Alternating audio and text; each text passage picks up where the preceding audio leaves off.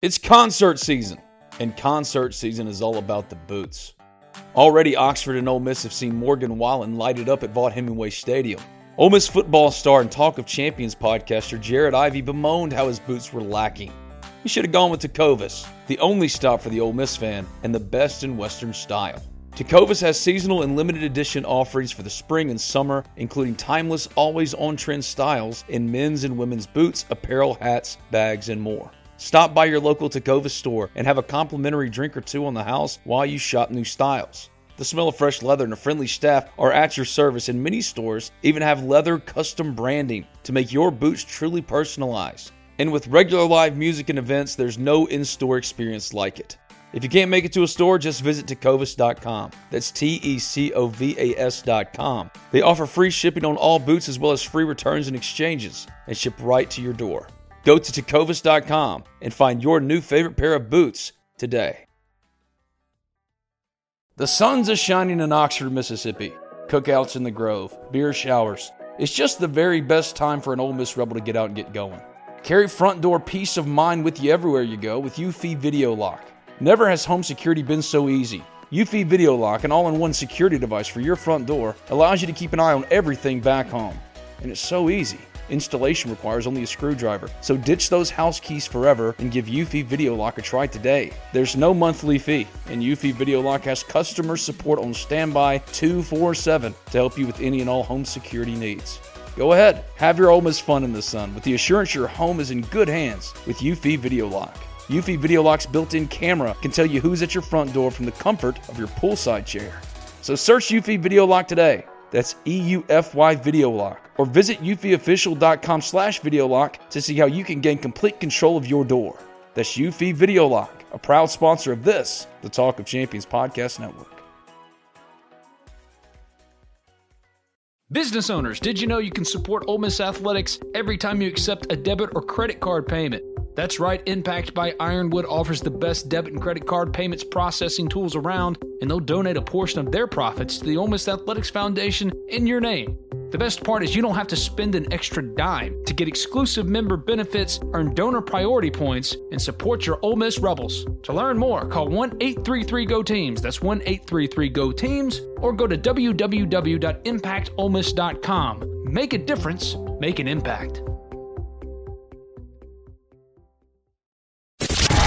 You're listening to Talk of Champions, an Ole Miss Spirit podcast with Ben Garrett. It's time! It's time! It's time! It's time! It's time!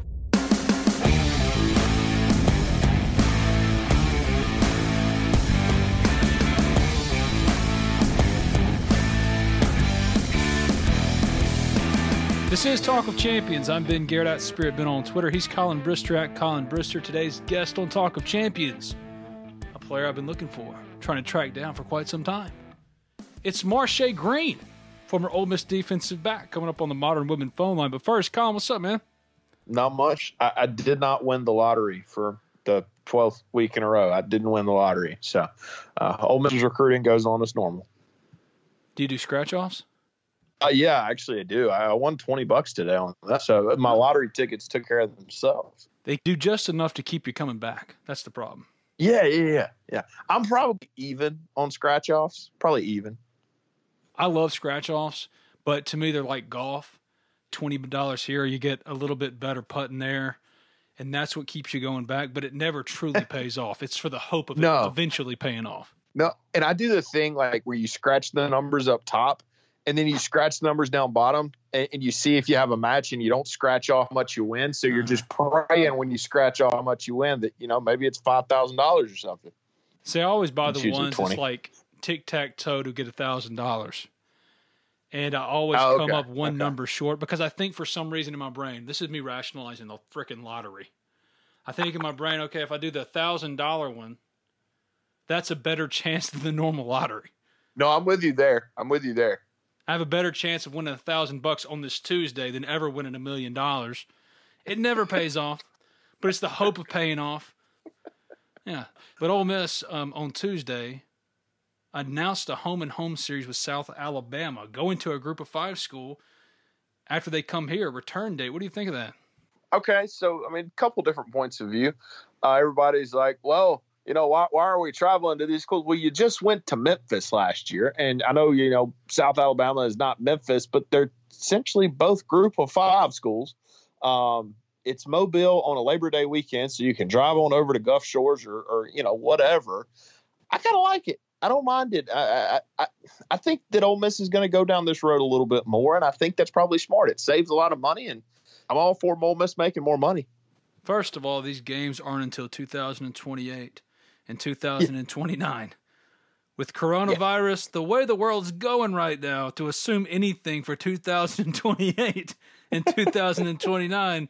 But when you look at the scheduled opponents for the next handful of years, you got U S C in twenty twenty-five and twenty twenty-six, Oregon State in twenty twenty-seven, twenty-eight twenty-nine South Alabama, Oregon State to return there, two thousand thirty, then at Virginia Tech in two thousand thirty-two. Oh, my God. I will be forty-six years old. Yes, sir. When Ole yes, Miss sir. goes to Virginia Tech. I'm stuck here now. So when I look at two thousand thirty-two, Virginia Tech, I'll be going to Blacksburg at forty-six years old. Uh, you don't think that, you know, you can make it kill the stock market, maybe be retired by forty-five? You and I just got done talking about scratch-offs. So, no. Oh, my God. I just had an existential crisis in real time on this podcast. Oh. I'll get to witness it. two thousand thirty-three Purdue, thirty-four at Purdue, and then thirty-seven Virginia Tech at home.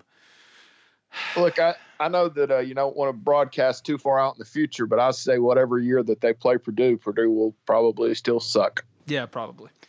I can't be a person that I think last week advocates for Ole Miss scheduling softer and then right. turn around and bitch about them having to travel in a home-and-home series to South Alabama. I would much prefer to do that than for Ole Miss to schedule a home-and-home against Baylor, which they have a better chance of losing. But for the casual fan, you'd much prefer to play Baylor because it means more to you. It's a trip. You make a mini vacation out of it. But if you're thinking logistically and for bettering Ole Miss's chances to win and put together a winning season, knowing that the conference schedule is going to be tough enough that if you're good and you only have one loss, you're going to be in the playoff discussion, Ole Miss is a long way away from this. But still, the trip to Austin when Ole Miss beat the crap out of Texas was a lot of fun. And that's what all Ole Miss fans remember. They don't remember getting their teeth kicked in by Texas the year before. Right. Um, and, you know, I've had friends that, you know, when I talk about scheduling and, you know, I'm, I'm with you, I think Ole Miss should schedule easier. Their point is, like you said, that, you know, look, if you're not competing for a national championship, going out to Los Angeles and, you know, maybe it cost you a bowl game, um, you know, you view the game in Los Angeles as your bowl game. So, so some people view it like that. And I get that because, you know, hey, maybe going to Los Angeles is probably a lot more fun than going to Birmingham at six and six. I understand that point yeah, of view. That's a good point. Yeah, but at the same time, I think Ole Miss should always schedule. And look, I get it. They've never done it. I think Ole Miss should always schedule so to put themselves in position to make the playoff and win the national title. Yeah. And I think and I think by doing that is to schedule the four easiest non-conference games you can schedule. Like in Eli's year when he went ten and three, they'd have probably only lost to L S U had they not played Memphis and Texas Tech. Right, absolutely. If you're Ole Miss, and yes, you're not going to compete every single year for a championship, at least load up in your schedule for that one year when you have a shot. But it's a good point. If you're not going to be in national championship contention, at least get the trip to L A in the year, because I would prefer that than going to the Birmingham Bowl, whatever it's called, the B B V A Compass sure. Bowl, whatever it's renamed now. The Southern fans got the rocks off on on. Uh... I guess it was Tuesday when it was announced, said, you know, you'll go to South Alabama. Why won't you go to Hattiesburg? And I'm like, you know why they won't go to Hattiesburg. They have it's nothing like, to gain going to Hattiesburg. Well, their argument then becomes, what do you have to gain by going to South Alabama? Nothing, but there probably isn't the chance, or there isn't any probably to it. There's no chance of national embarrassment and local and statewide embarrassment if they lose Bingo. to South Alabama. And that's why I don't think they're going to play Memphis again. They shouldn't. No, I agree. If you lose to South Alabama, State did it. It was embarrassing sure. for two weeks, and everybody forgot about it. If you lose to Southern Miss, no one's forgetting about it. It's probably the picture that covers their front cover of their media guide the next year. Yeah, let's just keep it real. Um, Ole Miss could have lost to Southern Miss the past two years. Yeah, and that's why it's yeah. never advantageous to play Memphis, ever. No. Memphis can beat you. Let me ask you this, and I know it's not a bigger stage. Do you think what, what do you think the thought process is to playing them in baseball then? You don't have to travel far. I guess that's true. Yeah, midweek games. Okay, fair enough. Yeah, that's all fair it enough. Is. For Ole Miss okay. baseball, they don't have the travel budget of Ole Miss football. Sure, sure. Agreed. Okay. It was actually quite surprising when they went out to California a couple years ago. Yeah, Long Beach. Yeah. They've been out there a few times. Yeah. Um, went to U C L A, I guess, later two thousands. Um, but, yeah, I mean, they always want to do that road trip. I'm interested just on baseball real quick to see if that Texas tournament to start the year where they play T C U, Texas, and uh, Texas Tech, if they actually make that happen or if they have to back out of that due to the virus. Is Major League Baseball really going to screw this up and not have a season? Absolutely. I, I have moved on to the twenty twenty-one Major League season. Oh, man. I have moved on. I mean, you saw that proposal, man. Like, they're they're not even close to, you know, agreeing to it. And, you know, I don't want to spend a ton of time on this, but, okay, I'm Clayton Kershaw or I'm Max Scherzer, and I'm owed thirty-two million dollars this year, and you're going to pay me seven and a half. Well, I'm just not going to play. I'm going to stick that year and save my arm for a year and add that year on to, you know, an extra year of my career. I'll just sit out for a year. Like, I don't think there's incentive for guys like that to play. I don't like the whole online narrative I've seen. It's been happening since the nineties. It's the greedy players. It's the greedy players. Oh, no, God. It's the greedy owners. That's what it comes down to. The players already made concessions in March, significant concessions. And now the owners have come back and they want more. For any owner to ever cry poverty, it's complete hogwash. But they've completely brainwashed a lot of the populace to believe that the players are the enemy. No, the owners are the enemy. Major League Baseball yep. made what, forty billion dollars in profits last year?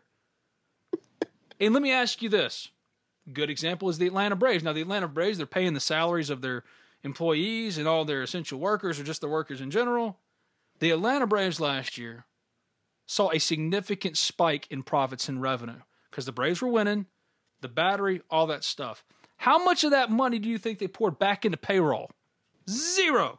You have fans arguing, oh, well, you don't want uh, the team to get tied up financially. That's an owner's talking point. That's all that is. They have the money. They just don't want to spend it because it's all about their own profit, their own greedy accumulation of wealth. And it would be going against the union's entire purpose to not collectively bargain in favor of the players. So stop saying the players are greedy. No, it's the owners that are greedy. And if baseball doesn't happen, and I'm with you, I don't think it's going to happen. And that's devastating for the sport. Oh, it's, it's awful. Well, I mean, just look. Walker Buehler, uh, one of the best pitchers in baseball. He's going to make, I don't know, two hundred thousand dollars and live in Los Angeles. Like, look, I get it. two hundred thousand dollars is plenty to live in Los Angeles. We're talking about a dude that throws a ninety-nine mile an hour fastball here. Like, he's not going to be living the high life in Los Angeles with these pay cuts. So I don't necessarily feel bad for the players, and I get people's rationale. If they make millions of dollars, I don't feel bad. I don't feel bad for them either. I also don't think they should take a seventy percent pay cut. It's a straw man. I saw somebody say, oh, look at these greedy millionaires who play pitch and catch. It isn't just pitch and catch. You can't throw the ball ninety-five miles an hour, okay? You can't. You can't hit a devastating slider, a devastating curve. You can't. They're at a different playing level than you ever thought about being, and they've done this and gotten to this place because of hard work and talent, all of it. They've earned the right to make this money. The reason they make this money is because they're so good and you want to watch them play. So, yes, the fans, they support Major League Baseball. They're the ones that no fans, no game. Yes, of course. But why are there fans? Because you don't want to go see Ben Garrett flail at a slider. You want to see Joey Gallo hit a ball five hundred fifty feet. It's the owner's fault. Mike Soroka, fresh off of a four-win war season, in this proposal by the owners, would be making three hundred thousand dollars less than the league minimum. Nothing turns capitalists into socialists like sports. Capitalists, they all believe you're supposed to make as much money as you can. It's the free market. Well, this is the free market. Unions are good. They're inherently good. But no, no, we got to have a season. It's the greedy. It's the owners. They suck. This happens. You're yep. killing the sport, and that kills college baseball too. Yep, yep. That absolutely. It trickles down. Maybe the only thing that trickles down. But anyways. Uh. Um, sorry. I love uh, it. I love yeah. it. M L B viewership's not what it needs to be. I think we can all acknowledge that. Um, so it, I think you're right. It's going to lose fans. And who's that more devastating for going forward? The players that are under contract or the billionaire owners? I think I have my answer to that. Yeah. Players under contract. Yeah, but the N B A coming back, N H L's coming back. The question is whether or not fans are going to be able to be in attendance. You had the Miami Dolphins owner, Stephen Ross, come out and say there will one hundred percent be an N F L season. I don't think anybody thought that there wouldn't be. It's best equipped of any of yeah. the major sports to come back because it doesn't need necessarily fans in the stands. It doesn't need it.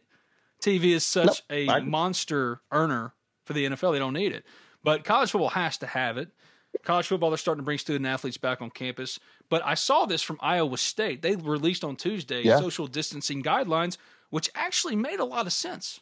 Yeah, the thirty thousand. And I think I, I'm not going to put, you know, my thoughts out there just yet, but I don't think it's unlikely that Ole Miss does something like that.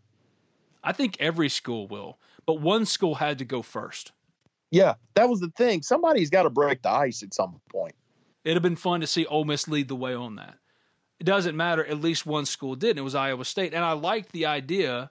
And it would be tough for Ole Miss because Ole Miss is already hurting financially because of the N C double A stuff and having to dip into its reserve fund, its emergency fund. They're not really set up all that well after the end of the fiscal year in June, meaning they have to get these student athletes back on campus, which shows you again that these student athletes aren't the same as students, should not be treated as such because of how much they mean to the university and the money that they make.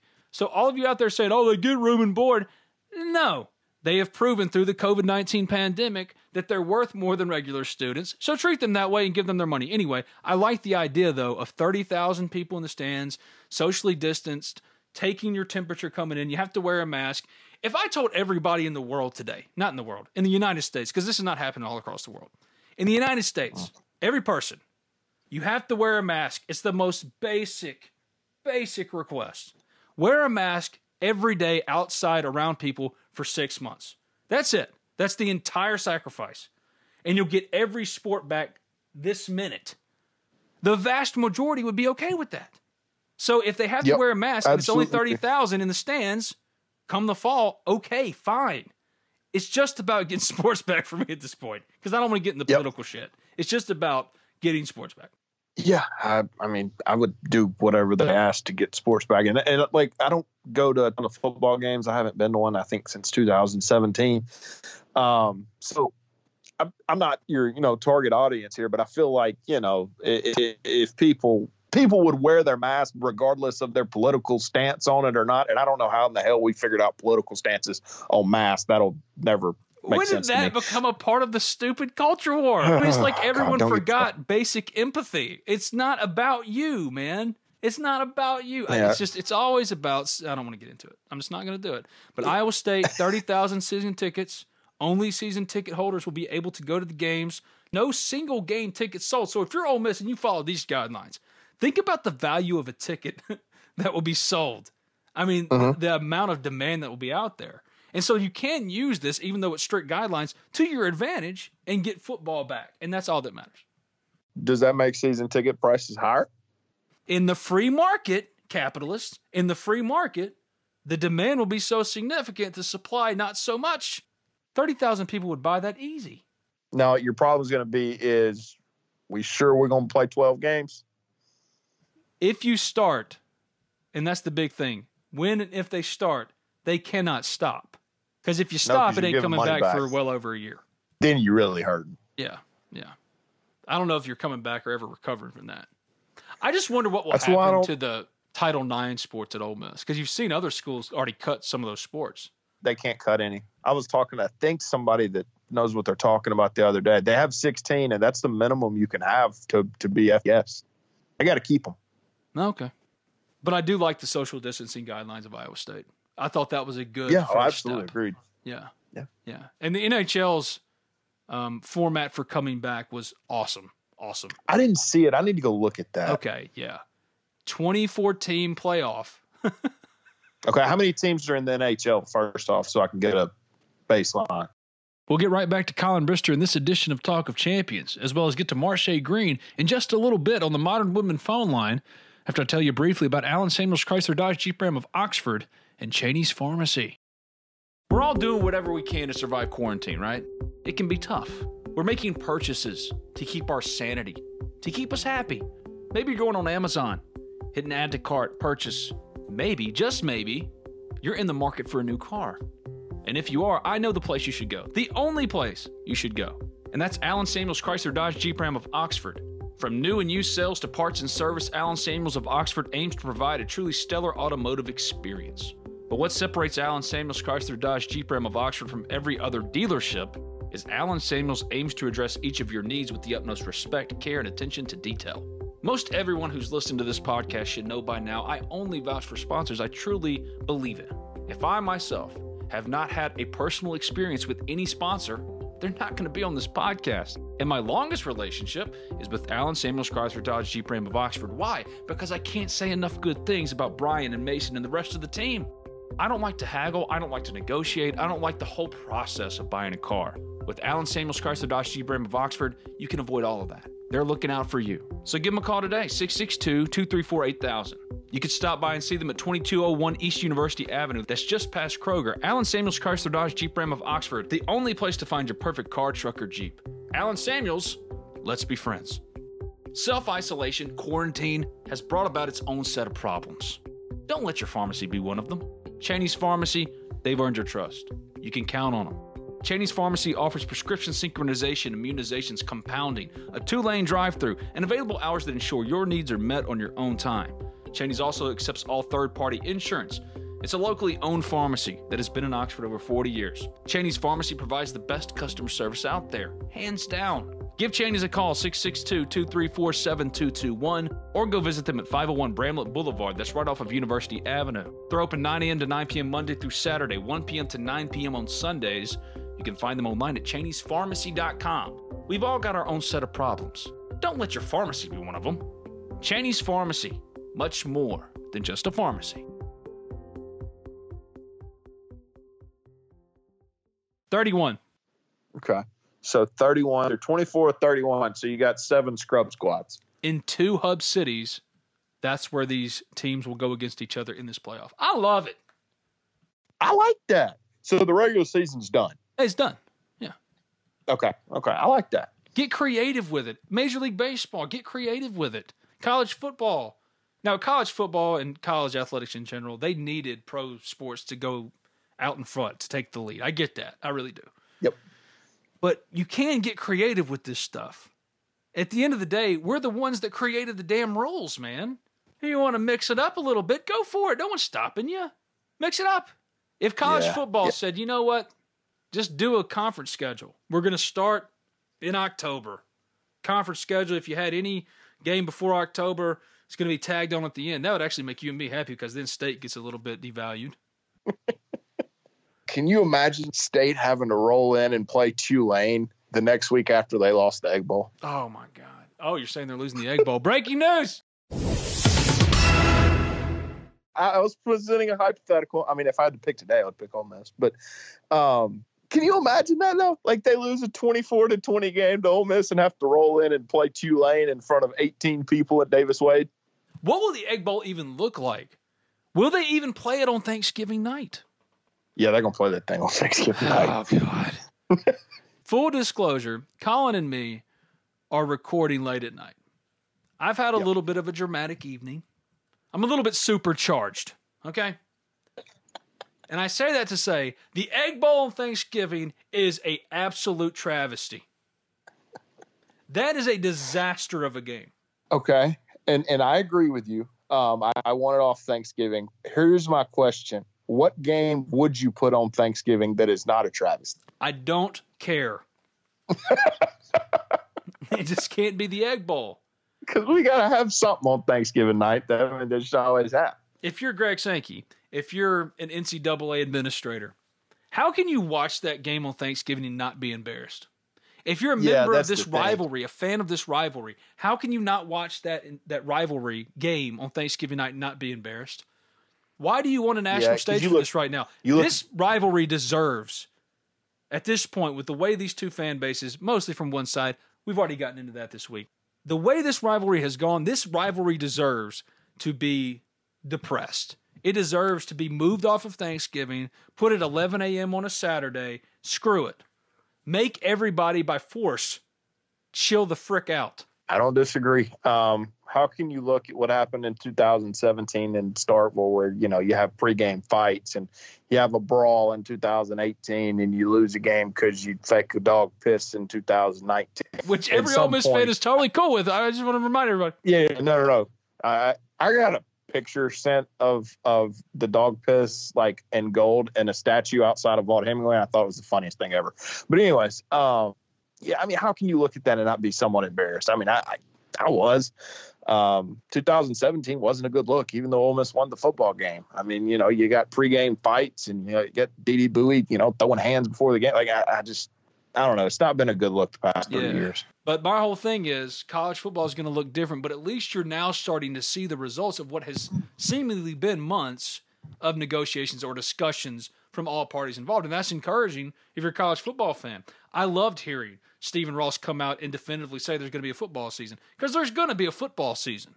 There is. Yes. The question was whether or not it was just going to be the N F L or the N F L and college football. But the N F L coming out and saying we're going to do this, and the N F L taking the lead and showing with the draft, which I thought was an incredible accomplishment in television. No matter what you thought about it, I thought it was incredible the way they pulled that off.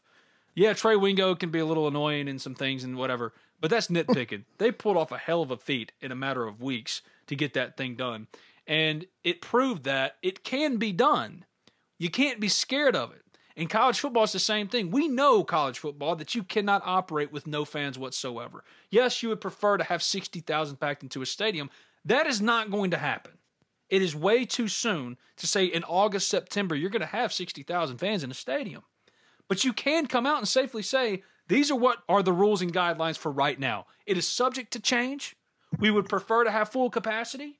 We're hoping to get to that point, but based on the information we have now and seeing that the N F L and Major League Baseball, not Major League Baseball, I'm sorry, but the N B A and the N H L, all of these different leagues are starting to show that they're opening up and here are the guidelines, here are what they're following. This is what we're going to do based on that information, and it's subject to change. And you know me, I'm very rules-oriented when it comes to this stuff. I'm all about the safety, and look, we need to be testing everybody, contact tracing, all that stuff. The way to get the economy back rolling, the way to get sports back rolling is to take care of the health crisis. So for me, I want them to take care of it, but let's stop pretending like we have to be scared of moving forward and what's potentially to come in the fall. You can now look at the information and say, it's safe to assume we can follow these particular guidelines. So get out in front of it. If you're Ole Miss, get out there and say what you want to do. And I know Ole Miss is going to be a little tough, but get out there and say what you want to do. I agree. Let me ask you this. Um, do you think it's a matter of people sitting too close together or a an a, amount of people in one area? And I ask that because of this. What do you think the pavilion looks like in November? If, if you know, if we're are we only letting six thousand in there, or because it's twelve thousand capacity, we're going to fill that thing up? I don't know. And and I don't mean to be flippant, and I don't mean to – because I don't have any answers. I don't. This is a podcast right. where we just talk. We're just shooting the shit about this stuff. We don't really know. We don't know. Isn't us reporting? Got Marshay Green coming up in a minute. But we don't know what we're talking about. We're just spitballing here based on information. I don't know how you do it, but I look at, for example, Universal's opening up, right, in Orlando. Right. Disney World and SeaWorld are about to start opening up too. They're about to propose – Um, some different guidelines for how they're going to open back up. And what they're doing at Universal is separating people in line, and then they're also leaving seats open on the rides. Disney World, I've heard, from my wife, I've heard, like I got this sort, I heard this from my wife. All right. Apparently at Disney World, they're going to effectively schedule when you're supposed to get on a ride and text you or something or buzz you when it's time to go get on the ride. Maybe that's just a good idea in general. Well, thank you. That's what that's what my response was. I was like, well, what the hell? Have they, they've had this capability. What are we doing? It's like it's the same thing with uh, all these Zoom calls and stuff, you know, that coaches are going on. We all knew that you didn't have to be out there or at the office all day. Oh, don't get me started on that. I, I went into the office and did so much meaningless work yes. that I could have done from my couch. Oh, my God. Okay, I'll never forget that. I've never told this story. Everybody knows that my first job out of college was working in the Sun Belt Conference Media Relations office. Right. I loved a couple of the people there. I hated that job. Hated the dude I worked for. And uh, one day, because I thought about this every day, sitting at my desk, dressed up in a suit for what? Nobody knew I was there, right? No one's reading this crap. I'm writing feature stories about the Sun Belt. I one time wrote a story about twins that played soccer at Denver. How many people do you think read that story? Because we could see the analytics. Guess. seventeen. Oh, it's close. twenty-four. That's close. You know how devastating in general it is to put a lot of work into something and twenty-four people read it? All right, so you got twins, you got their mom, you got their dad. So that's four. That's, that's family and friends, your mom, buddy. Your mom and dad probably read it. So. No, they didn't. I know they didn't. But anyway, so I'm doing this meaningless work, dressed in a suit. I'm sitting behind the desk all day, stuff in my face, getting fat and writing terrible stories. And every day I thought, why am I doing this? This, this is unnecessary. I could do this from home. No, you got to come into work with the dude I worked for. Say, oh, you got, no, we require you. We have it all of the whatever. But one day, I guess it was like my own personal protest, I slept in. Because I saw a couple of Uh-oh. people in there. Well, I saw a couple of people in there, but they were actually officials in the administration, or they were media relations assistants or representatives, whatever. I saw them come uh-huh. in at like nine thirty. And I'm like, hell, why am I coming in at eight? So, yeah, I slept till about nine. I was going to come in at nine thirty. I lived right across the street from the place. I got a call. Where, where are you? Where, where are you been? It just proves, though, man, you don't have to work in an office all day. Disney World now, as you're talking about with this ticket thing, if they basically treat you like a restaurant does and buzz you when it's time to ride your ride, why have we not been doing this? Why have we not been so doing this Zoom call recruiting? It's like these virtual tours. Kermit was on the podcast last week. He talked about these virtual tours. Yes, of course you want kids on campus and to see the campus and all that kind of stuff. But you could have been doing this new age recruiting for a long time. Like, what are we even doing? Somebody made a lot of money doing all that. God, if we would have invented Zoom. Shit, if we'd have had stock in Zoom. Just give me some stock. We've been brainwashed into thinking. It's a very American thing, too. Because, you know, in like Rome or anywhere in Italy, quite frankly, pretty much their workday ends at like three in the afternoon. yeah, yeah, yeah. In America, well, they tell you you got to be at work at eight and work till five. I don't know how we got here, but I'm glad we did. I am.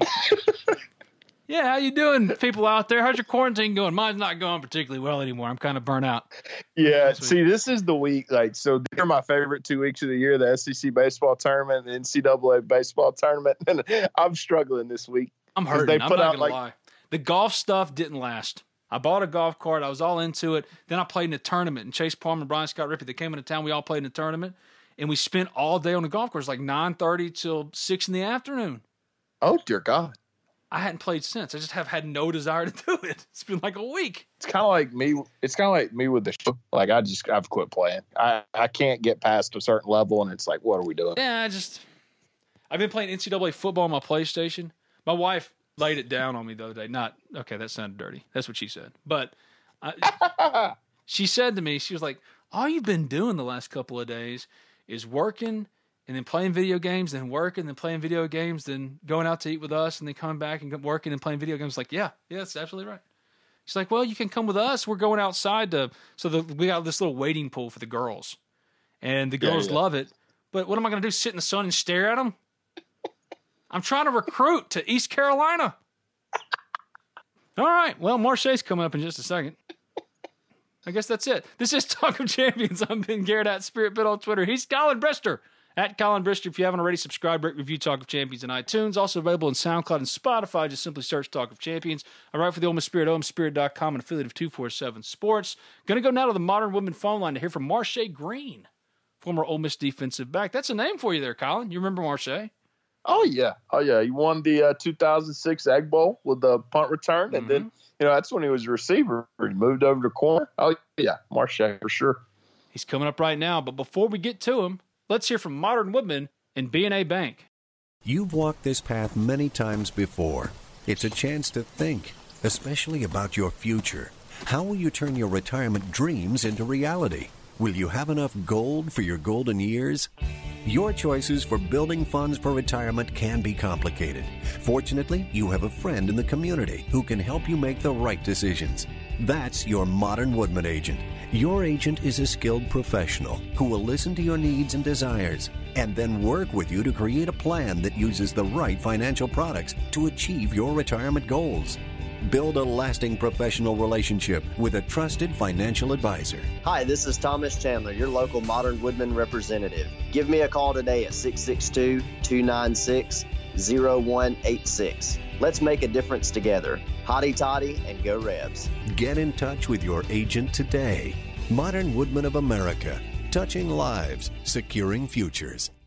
Reason number twelve to bank at B N A. We are the bank for Northeast Mississippi. We have one home, Northeast Mississippi, seeing this local Northeast Mississippi economy thrive and helping the people of our area with their borrowing needs is our only focus. From buying a home to starting your own business, we are the team of local lenders standing ready to make your dreams a reality. B N A Bank.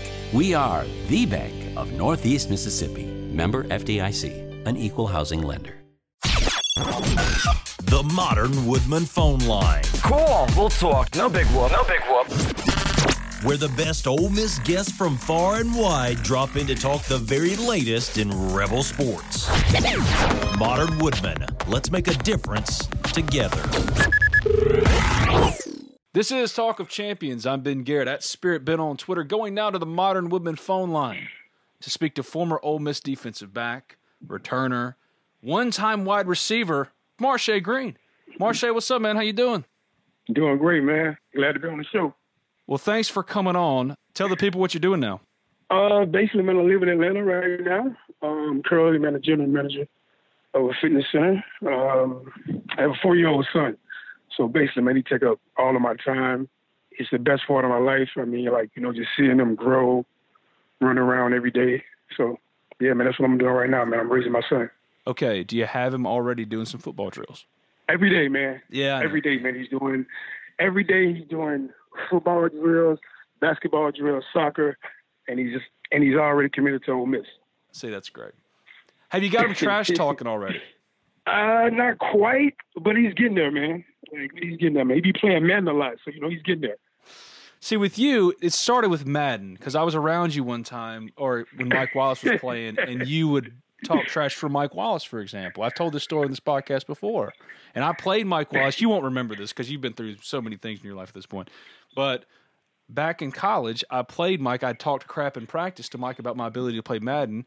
You basically set up the game. Me and Mike played in the I P F, and I scored the first touchdown. Then he beat me by sixty, and I'd never live that down with Mike Wallace. He got Steve Smith and the Carolina Panthers and just beat the crap out of me. Hey, man. Listen, man, you played that game like every day, competed every day, and if you lose or lost, you heard it all week until you won. So, yeah, man, that's what we did, man. We yeah. competed in everything that we did. Who was the second best trash talker on the team behind you? The second best trash talker? I had to say Mike Wallace. If you had to go one-on-one with him, who got the best of the other one just in practice every day? Because y'all competed against each other in everything. In everything, yes. I would say it's fifty-fifty, man. I would say it's fifty-fifty. Some days, he got me. Some days, I got the best of him. Now, in Madden, it's probably sixty-forty. sixty-forty. Uh, Definitely sixty-forty. Those teams are really interesting. When you came to Ole Miss, you were a wide receiver. Uh, what went into your move to cornerback? Well, actually, I wasn't expected to get moved to wide receiver. One day, so happened, we was finishing weights, and the wide receivers was catching balls outside. And so, you know, I just came out there to catch balls with them.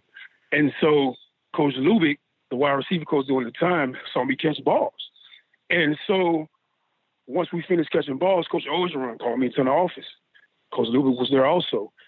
And he just, you know, drilled me on about how I could be a great wide receiver. I could start right away at wide receiver if I changed my position. And so me being a freshman and being competitive, I was like, okay, let's do it. So that's how I became a wide receiver.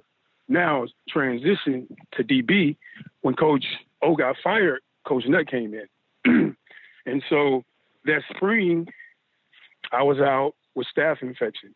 So I came back, and the wide receivers had a great, uh, you know, spring. And so Coach um, Nutt asked me if I would change my position, he'll start me right away. He thinks the defensive backs need it. And, like, you know, he thinks the secondary needed or whatever. So, yeah, cool. So, you know, I changed. And so that's how I changed my position to D B. What is your story with Houston Nutt? Because every player I talk to, they all have a different opinion of Houston Nutt. What are your feelings toward Houston Nutt when you look back at it? Because whatever you say about him, y'all did go to back-to-back Cotton Bowls. Yeah, man. Like, like, look, all the other stuff I have don't really have an opinion on it. The only thing that I can go by is my time with him. All I know is that we won two combos back-to-back. That kind of get overlooked for some reason. Like, you know, people don't talk about it, or it's not mentioned as much or celebrated as much. I do believe my junior year was the best team of all time that ever played at Ole Miss. Um, Coach Nutt, even though Coach Orgeron brought us there, Coach Nutt was able to put it all together and have us win two combos back-to-back. So I'm very fond of Coach Nutt. I like him as a coach. I like him as a motivator. And I like him as a person. One of those Cotton Bowls was one of your most memorable games. So we got to go there. We got to talk about the win over Texas Tech. The week leading up to it, there was a lot of buildup. Texas Tech believing they had been slighted. They deserved better than the Cotton Bowl. Ole Miss, the way y'all closed, fired up to be in the Cotton Bowl. What was that week buildup like for you? Because you took it kind of personal, some of the crap they were throwing at y'all. Definitely, man. Well, basically, you know, they had the number one wide receiver in the country during the time, and they felt like they wasn't supposed to be playing in this game. They felt like they deserved better. But what people don't know, we also felt like we were supposed to be playing in a bigger game and deserved to play a better opponent. But leading up to the game, I mean, like, you know, it was chatter about Crabtree was going to have his big game, you know, his secondary holding up. Even Primetime came to our practice and talked to the D Bs. He tried to motivate us, and it worked. And so, you know, we came out, man, like, you know, we came out ready, man. We came out and took care of business, man. We won the game. When did you know that you had him? I knew we had him when I ran the punt return back, even though I stepped out of bounds and it didn't count as a touchdown. I could feel the momentum, like, completely shift, and I knew we wasn't going to give it back. So when I ran the punt return back, yes. What was Michael Crabtree like? Was he a trash talker like you? Did you kind of run your mouth at him the whole game? Yes. He was talking a lot of smack, but mostly laughing at me. I mean, you know, he lined up, and the first play, he just kind of glanced at me and just laughed at me. And so, you know, me being competitive, I laughed back. It was like, come on, buddy, let's do it. And so, yeah, we had a good game. Did that always raise your game up if somebody – kind of challenged you or felt you felt like you were slighted? Because it felt like you played that way your entire career. Facts, facts. Um, the reason why I was uh, so fiery, talking so much smack, is because I needed to bring out the best in my opponent so my opponent could bring out the best in me. I fed off that. I fed off people doubting me. I fed off, you know, beating the odds. I fed off all that. So in order for me to play at my highest level, I know that I have to talk smack and have that person bring out his best to bring out my best. Who was the most challenging wide receiver you lined up against?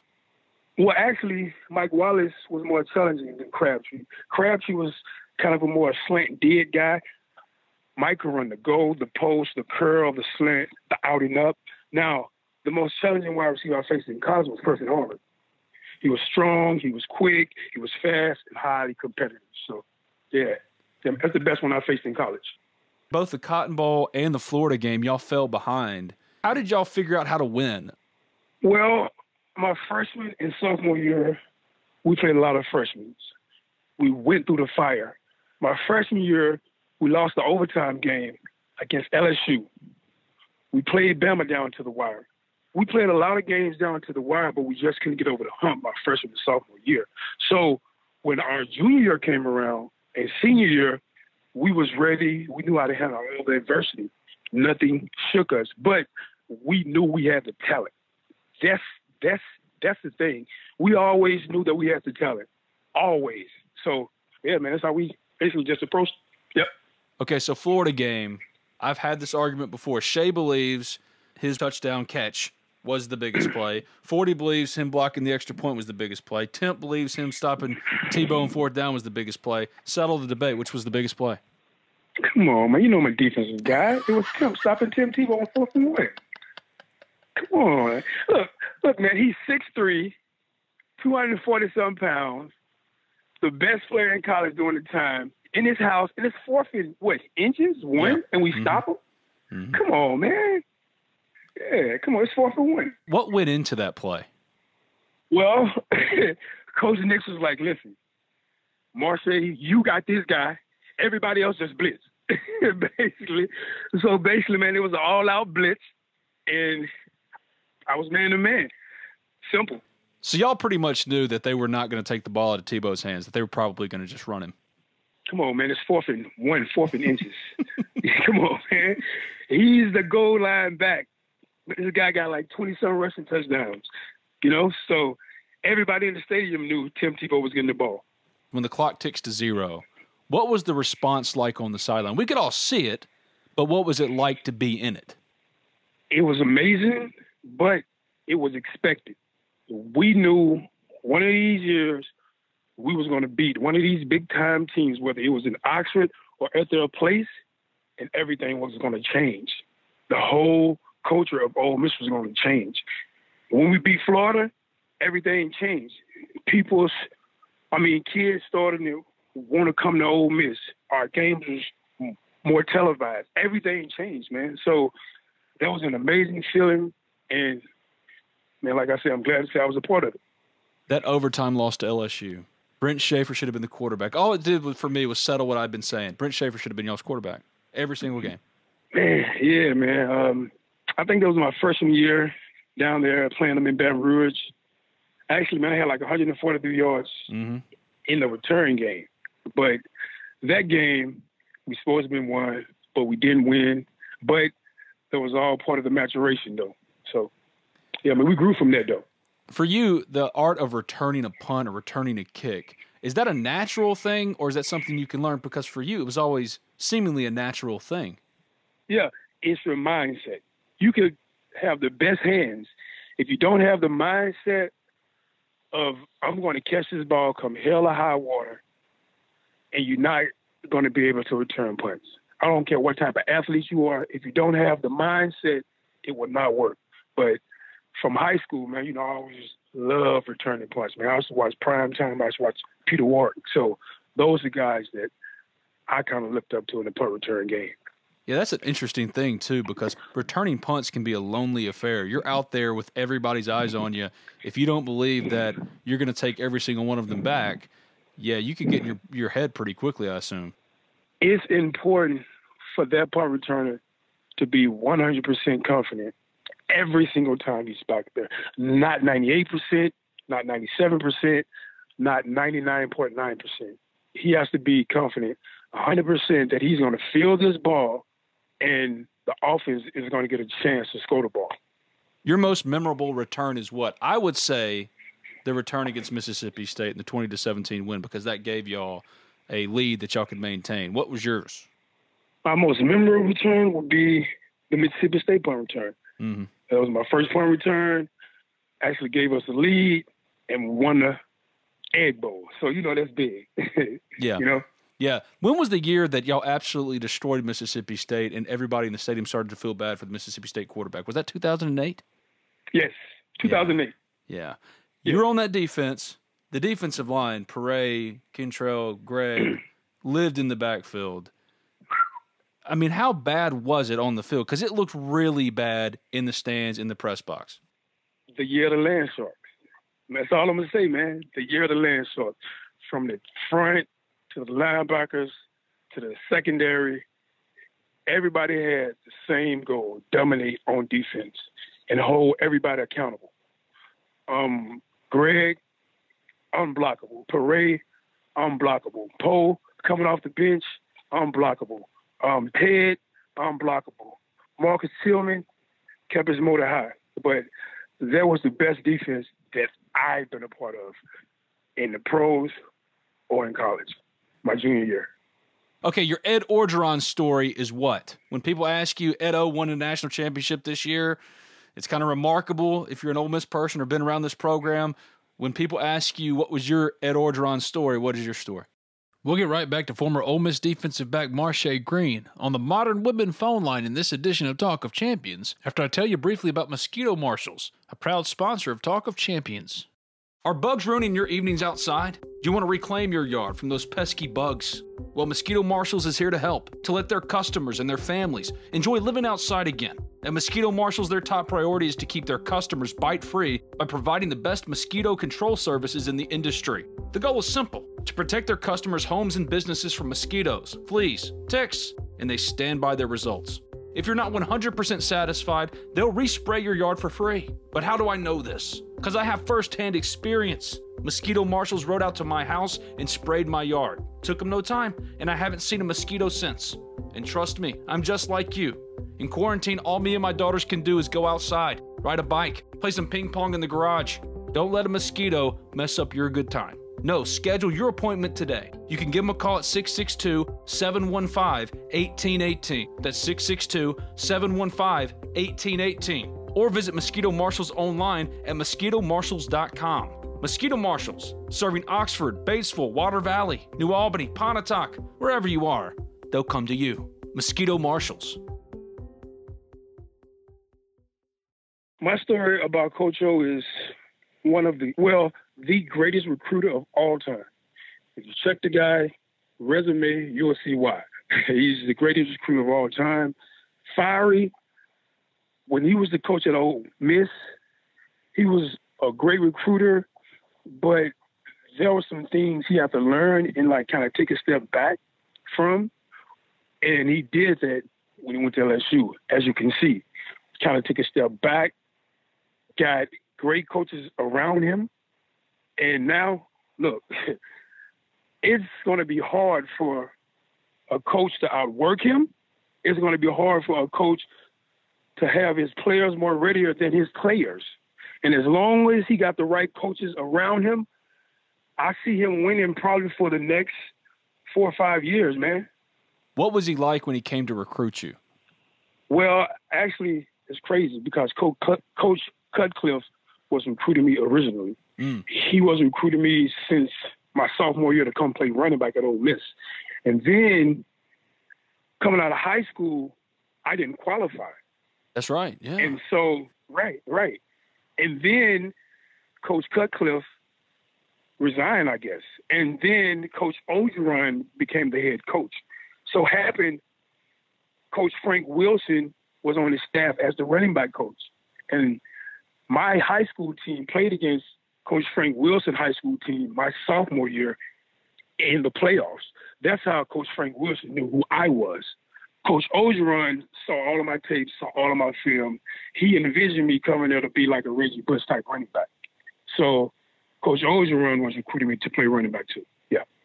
So when he walks in, he's like, "Oh, hey, hey, Marshay, yeah." What was what was he like in the room? Well, he called me, man, actually, but he didn't come see me. He actually called me. And, like, you know, he called me, like, every day, though.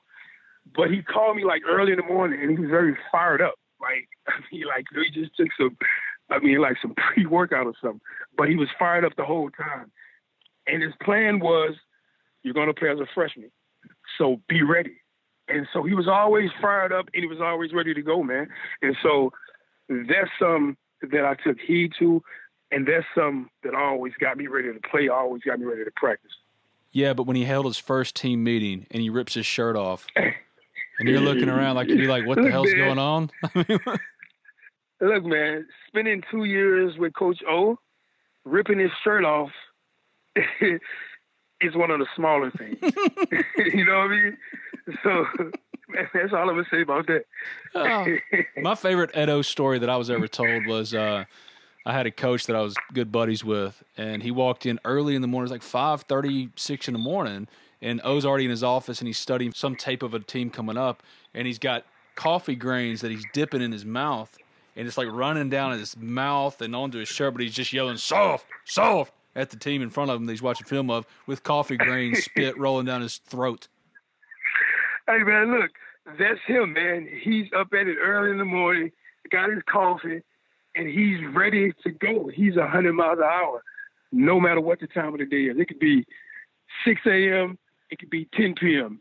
He's ready to go, and he's ready to talk football.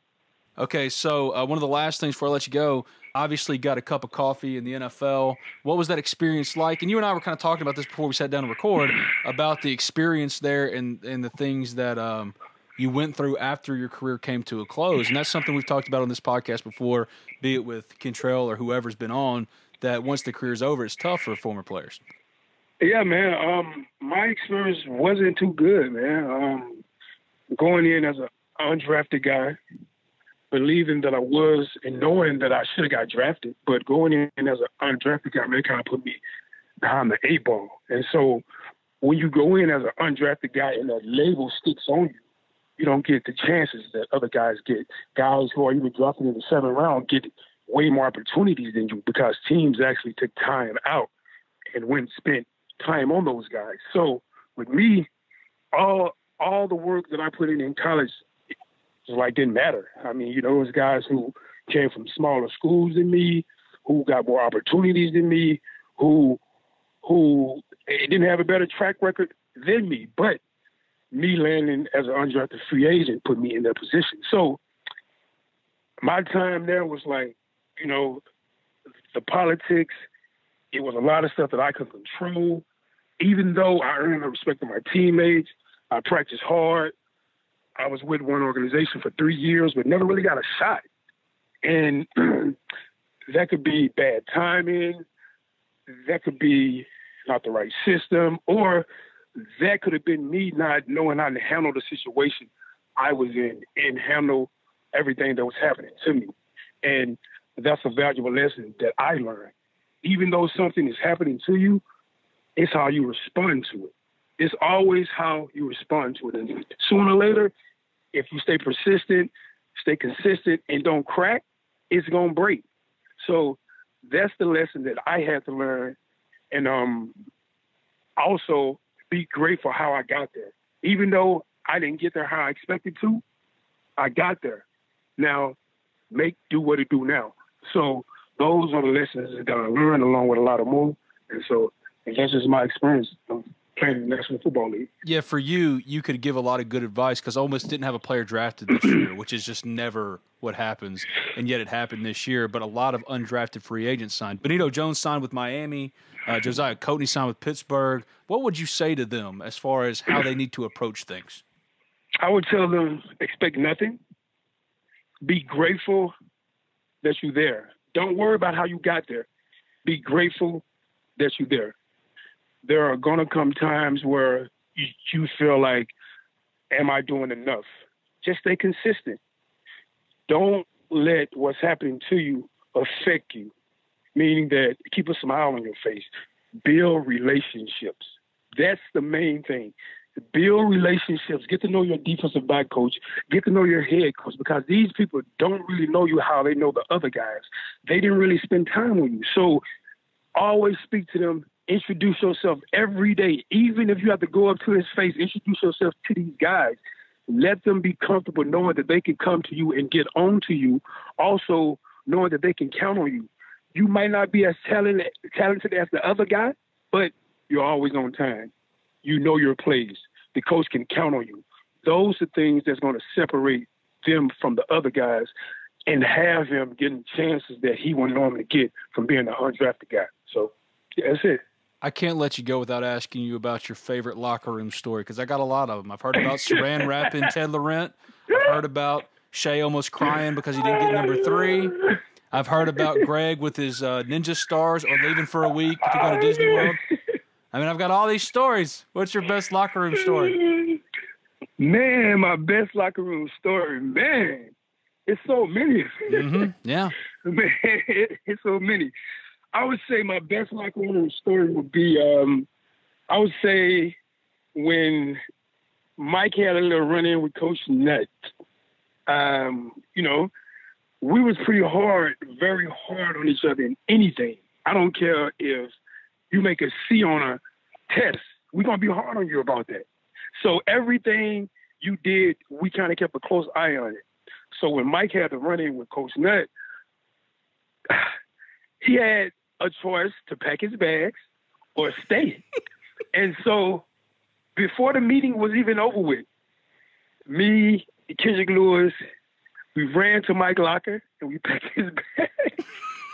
we we had his bags already packed. We had a black um we had a black trash bag. And so that's probably one of my favorite stories, yeah. Yeah, you Louisiana dudes, y'all are ruthless, man. Definitely, man. Definitely, man. We compete at everything, though, man. When are we going to get Coach Marshay Green? Oh, man, Coach Marshay Green, man. Honestly, to tell the truth, I had to step back and just kind of step away from the game a little bit. But now I feel like it's time. You know, I feel like it's time that I give back everything that I've learned and everything that I can help give kids in terms of knowledge, in terms of preparation, just in terms of just in, just in terms of inspiration, man. So, so probably in probably about a year, man, I would say. Man, the words that you're going to say to them to fire them up is just going to be priceless. It's going to be too good. It's too good. I, I know you too well, man. I mean, I hope so, man. Yeah. Hearing you talk crap to those kids will be the best thing ever. I mean, look, I just want to be out there when it happens. He's Marshay Green, former Ole Miss defensive back, all-time Ole Miss great. Thanks for doing this, man. I appreciate you. We'll talk again. All right, man. No problem. Thanks for having me, man. When you need mealtime inspiration, it's worth shopping Kroger, where you'll find over thirty thousand mouthwatering choices that excite your inner foodie. And no matter what tasty choice you make, you'll enjoy our everyday low prices, plus extra ways to save, like digital coupons worth over six hundred dollars each week. You can also save up to one dollar off per gallon at the pump with fuel points. More savings and more inspiring flavors make shopping Kroger worth it every time. Kroger, fresh for everyone. Fuel restrictions apply. Save big on your Memorial Day barbecue, all in the Kroger app. Get half gallons of delicious Kroger milk for one dollar and twenty-nine cents each. Then get flavorful Tyson Natural Boneless Chicken Breasts for two dollars and forty-nine cents a pound, all with your card and a digital coupon. Shop these deals at your local Kroger today, or tap the screen now to download the Kroger app to save big today. Kroger, fresh for everyone. Prices and product availability subject to change. Restrictions apply. See site for details.